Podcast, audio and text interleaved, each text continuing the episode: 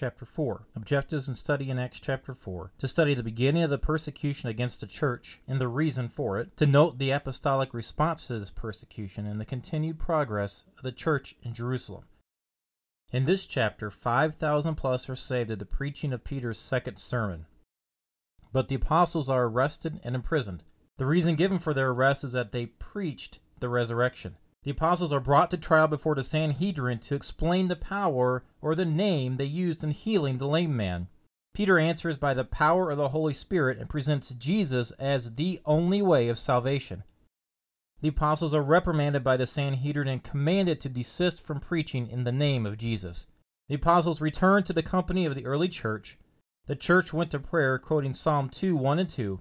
They did not pray for cessation of persecution, but for courage to speak the word of God. The first case of persecution against the church is described in this chapter. Peter and John are put into custody because their preaching on the resurrection of Jesus disturbed a number of religious leaders, in particular the Sadducees, who denied the persecution. After a night in jail, Peter and John are brought before the council, including the high priest and members of his family. Challenged to explain themselves, Peter proclaims that the healing was done by the name of Jesus Christ, the very one they crucified, yet whom God raised from the dead and who has now become the head of the corner, Psalm 118, 22, in whose name alone salvation is now available. Amazed at Peter and John's boldness, and unable to deny that the lame man had been healed, the council sends them outside and confer among themselves. They decide to prevent the spread of the apostles' doctrine by threatening Peter and John not to preach or teach in the name of Jesus. The apostles respond that they must speak what they have seen and heard. The council, unable to do anything more at this time because of the people, simply threaten the apostles and once again let them go. Now returning to their companions, Peter and John report what has been said. Prayer is offered, asking for boldness in view of the persecution foretold in Psalms chapter 2, and for signs and wonders to continue in the name of Jesus. At the conclusion of the prayer, the place where they prayed was shaken, and all were filled with the Holy Spirit, emboldening them to speak the word of God. The chapter ends with a description of the continued growth of the church, with the oneness of the brethren and the empowered testimony of the apostles to the resurrection of Jesus. The great liberality continues, meeting the needs of the saints. One example in particular is noted, that of Barnabas, whose work is featured later in the book, Acts chapter 11 and Acts chapter 13, and whose liberality stands in stark contrast to what takes place in the next chapter. Beginning of this chapter, we have the arrest of Peter and John, taken into custody, brought before the council, kept overnight. The number of those believed was 5,000 by Peter's sermon. So what exactly did they get in trouble for? Acts 4, 1-3 says, "And as they spake unto the people, the priests and the captain of the temple and the Sadducees came upon them, being grieved that they taught the people, and preached through Jesus the resurrection from the dead. And they laid hands on them, and put them in hold unto the next day, for it was now eventide." They got in trouble for teaching and preaching the word of God. They got in trouble for teaching and preaching the word of God. Now let's look at the efficacy of the Holy Spirit. Notice in Acts 4:4, the prison bars did not stop the power of God's word and his message. They laid hands on them, put Peter and John in prison, but that could not stop God. I love verses 3 and 4, "And they laid hands on them and put them in hold until the next day, for it is now eventide. Howbeit, many of them which heard the word believed, and the number of them was about 5,000. They threw them in prison, and this time 5,000 more got saved." Matthew Henry had this great thought and comment on Acts 4:4. "See how the gospel got firm footing, and it was now the effect of the pouring out of the Spirit, and the promise of the Father was being fulfilled. Jesus said that the disciples would do greater works than after he had ascended to the Father and sent the Comforter," John 14:12. 16 and 15:26. "Though the preachers were persecuted, the word prevailed. For sometimes church's suffering days have been her growing days. The days of her infancy were so." Let me read that last part of his quote again. Matthew Henry said, "For sometimes the church's suffering days have been her growing days. The days of her infancy were so. This is just another example of the church growing through persecution. If you look down through history over the many centuries of the church, you'll notice that when the church is persecuted, and extremely hard persecution takes place, it seems at those moments is when the church just explodes in growth. Church seems to get on fire and more serious about things when they're under persecution. For sometimes the church's suffering days have been her growing days. So what authority did the apostles, what authority did Peter and John have to preach God's word? What authority did they have to do what they did? Acts 4:7. And when they had set them in the midst, they asked, by what power or by what name have you done this? What authority? By what power? How are you doing it? Why are you doing this? By what name or by what power? Who's giving you the permission or who's telling you to go out there and preach this and do what you're doing? Now notice Peter's response to the above question. Acts 4, 8-12.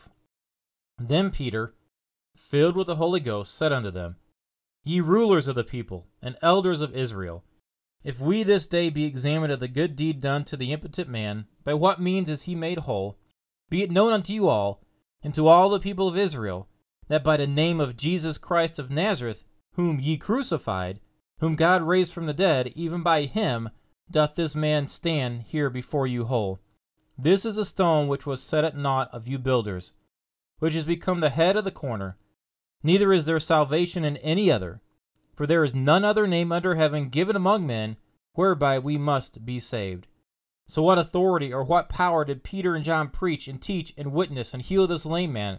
What power, what authority did they have to do this? The same authority and the same power we preach and we teach and we witness by the power of God through Jesus Christ his Son, enabled by the Holy Spirit himself who lives in all of us that are Christians. Go ye into all your community preaching, teaching Jesus Christ and compelling them to come in. So they were threatened not to teach. The council, they noticed the boldness of Peter and John. They perceived they were uneducated. They saw the man had been healed, standing with Peter and John. There was nothing they could do, nothing they could say.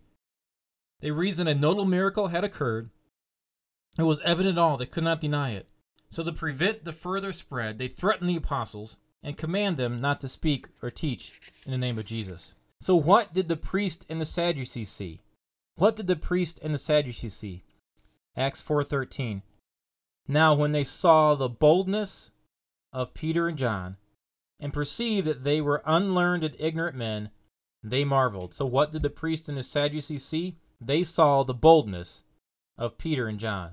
And then they perceived they were unlearned and ignorant men. They saw the boldness of Peter and John. They saw boldness. Peter and John had boldness. They boldly proclaimed the word of God.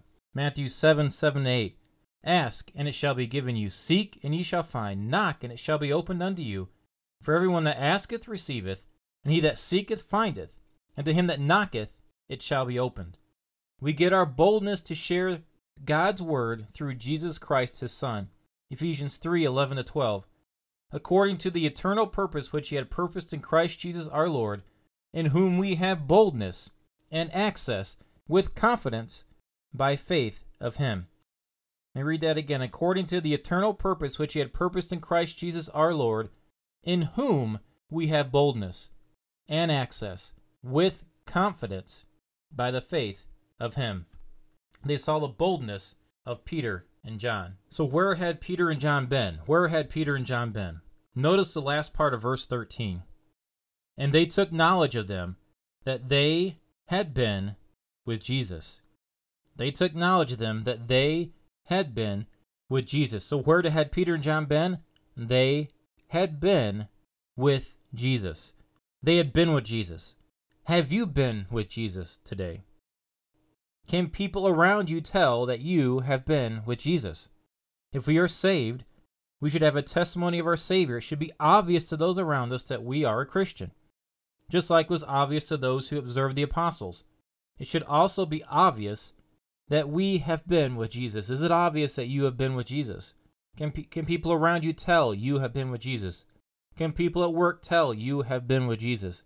Can people at church tell you have been with Jesus? Can family members tell that you have been with Jesus? They could tell that Peter and John had been with Jesus, and they took knowledge of them that they had been with Jesus.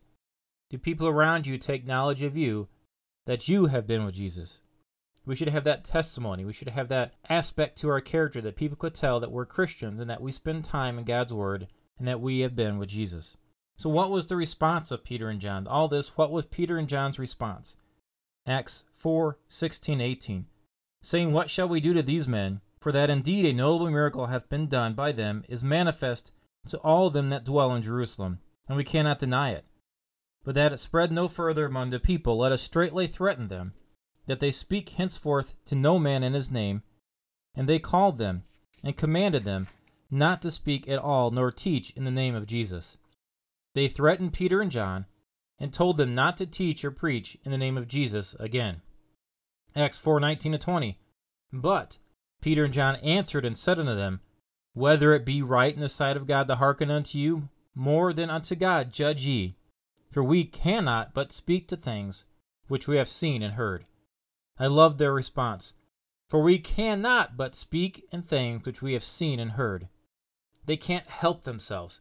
They have to speak and say the things they've heard about Jesus. They have to talk about Jesus. They have to preach Jesus. They have to go witness for Jesus. They have to tell others about Jesus. For we cannot but speak the things which we have seen and heard about Jesus. We can't help ourselves. We can't stop ourselves if we wanted to stop ourselves. We have to share Jesus. We have to teach Jesus. We have to talk about it. It's just in us. It's got to come out. They were not going to intimidate Peter and John. Want to know why? Verse 13 tells us why. Because they had been with Jesus. They get their boldness from Jesus. They had been with Jesus. They were saved by the blood of the Lamb of God. They had been with Jesus. They were obeying his command to go ye. They had boldness from God. They could not help themselves. They just had to speak, had to teach, had to preach Jesus. Just like they had to breathe air to live, they had to speak, teach, preach, and share the gospel with others. They could not help but do what the Lord commanded them to do. Now Acts 4:27-28. For of the truth against the holy child Jesus, whom thou hast anointed, both Herod and Pontius Pilate with the Gentiles, and the people of Israel were gathered together, for to do whatsoever thy hand and thy counsel determined before to be done. In these verses, the culpability of the whole human race is mentioned. There was individual guilt, both Herod and Pontius Pilate. Herod mocked Jesus, and Pontius Pilate had him murdered. Herod scorned him because he was angry, and Pilate sentenced him because he was afraid. Their motives were different. The results are the same. They both rejected Christ. There is corporate guilt also mentioned. The Gentiles and the people of Israel were gathered together. Gentiles and Jews alike had a part in the crucifixion of Christ. John Phillips gives tremendous insight in these two verses. He says, "Thus Psalm 2 had its fulfillment. The world united against the holy child Jesus. We see that holy child in Gethsemane crying, Abba, Father. Abba being an Aramaic word, the word of an infant. We would use the word daddy to convey its meaning. Was ever a sight so sad? Heaven's beloved weeping his heart out in the lonely darkness of that garden, gazing in sore amaze, Mark 14:33, into the depths of the cup being offered to him, and crying, Daddy." That was the holy child Jesus. Later on the cross, again in the dark, there rang out that dreadful cry, "My God, my God, why hast thou forsaken me?" That was Emmanuel's orphan cry. There he hung, God's holy child Jesus, with the whole world united against him. Mark 14:33-36. "And he taketh with him Peter and James and John, and began to be sore amazed, and to be very heavy, and saith unto them, My soul is exceeding sorrowful unto death. Tarry ye here and watch. And he went forward a little and fell on the ground, and prayed, if it were possible, the hour might pass from him. And he said, Abba, Father, all things are possible unto thee. Take away this cup from me. Nevertheless, not what I will, but what thou wilt." At the same time, though, not absolving men of their guilt, it was all done according to a plan worked out in eternity past, for the redemption of mankind. "To do whatsoever thy hand and thy counsel determined," Acts 4:28. It was all foreknown and foretold by God. God took this horrible event to demonstrate his incredible love for all men, that all men might be saved by the saving grace that Jesus offers as a result of his death. The shed blood on the cross. A line from George Bernard's The Old Rugged Cross says it best. In The Old Rugged Cross, stained with blood so divine, a wondrous attraction I see, for 'twas on that old cross Jesus suffered and died to pardon and sanctify me. So what was the church's response to what had happened with the apostles? Acts 4:23-29. And being let go, they went to their own company, and they reported all that the chief priests and elders had said unto them. And when they heard that, they lifted up their voice to God with one accord, and said, Lord, thou art God, which has made heaven and earth, and the sea, and all that is in them, who by the mouth of thy servant David hast said, Why did the heathen rage, and the people imagine vain things? The kings of the earth stood up, and the rulers were gathered together against the Lord, and against his Christ. For of a truth, against thy holy child Jesus, whom thou hast anointed, both Herod and Pontius Pilate, with the Gentiles and the people of Israel, were gathered together, for to do whatsoever thy hand and thy counsel determined before to be done. And now, Lord, behold their threatenings, and grant unto thy servants that with all boldness they may speak thy word. So what was the church's response to what had happened with the apostles? Peter and John gave a testimony of what had happened to the church. The church's immediate reaction was a turn to God in prayer. They quoted Scripture in their prayer to God. They praised God in their prayer. And then the last thing they did in their prayer was to ask for something. So Peter and John give the testimony to the church what's happened. The church's immediate reaction, which would be probably our immediate reaction, they turned to God in prayer. They quoted Scripture in their prayers. They praised God in their prayer. And then at the very end of their prayer, they asked for something. Now remember, they're under heavy persecution. Peter and John just brought before the council, threatened, say, you don't preach anymore. They're under extreme threat, physical threat, violence threatened against them. So what do they ask for? What do they ask for? Notice at the very end of their prayer, they asked for something. It wasn't for some material need or possession. It wasn't for safety. There was nothing selfish about their request. This is just the one thing they asked for. They prayed for more boldness so they could do a better job of spreading God's word to their community and the world. They didn't pray for the persecution to stop. They didn't pray for their safety. They didn't pray for material needs. They didn't pray for anything like that. The only thing they asked God for was for more boldness so they can do a better job of spreading God's word in their community and around the world. Acts 4:29, and now, Lord, behold their threatenings. See, Lord, they're threatening us. And grant unto thy servants, did it say safety, protection, help us escape? And now, Lord, behold their threatenings, and grant unto thy servants that with all boldness they may speak thy word. They ask for more boldness so they could speak and spread God's word better and more effectively. In their prayer, behold, Lord, their threatenings. Grant unto thy servants that with all boldness they may speak thy word. Their concern was getting the word of God out. Their concern was getting the word of God out above their safety. They were determined to spread God's word, determined to see people saved, that with all boldness they may speak thy word. Acts 4:31. And when they had prayed, the place was shaken, where they were assembled together, and they were all filled with the Holy Ghost. And they spake the word of God with boldness. We have our answer to their prayer. They spake the word of God with boldness, and they were assembled together, was shaken, and they all were filled with the Holy Ghost. God answered their prayer. The place in which they were assembled was shaken. They were all filled with the Holy Spirit. They spoke the word of God with boldness. Now we notice we're going to see the progress of the church. They had unity. The multitude of believers were of one heart and one soul. None claimed their possessions as their own. They had all things in common.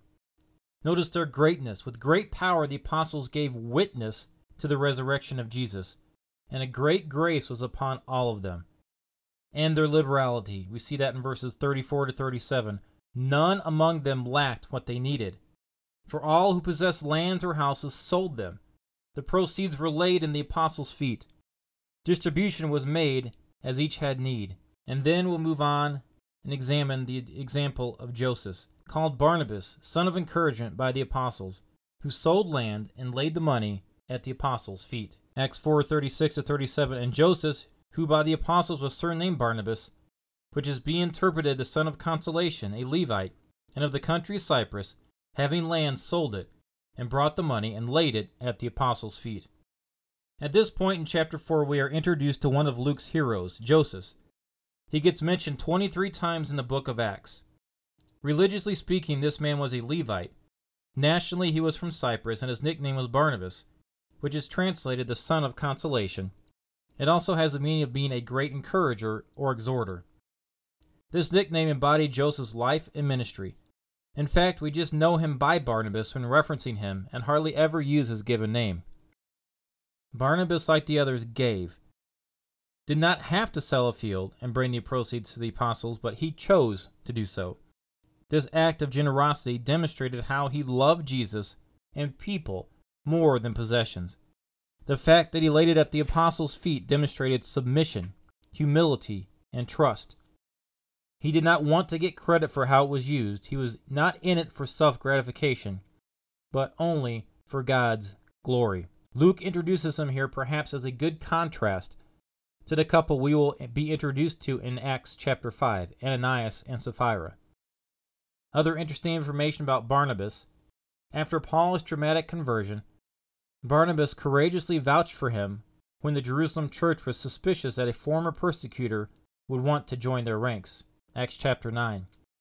Barnabas was a Christian leader and preacher, Acts chapter 15. On one occasion, he was sent by the Jerusalem church to Antioch. While praying, fasting, and worshiping God, Barnabas and Saul received the call from the Holy Spirit to go on their first missionary journey in Acts chapter 13.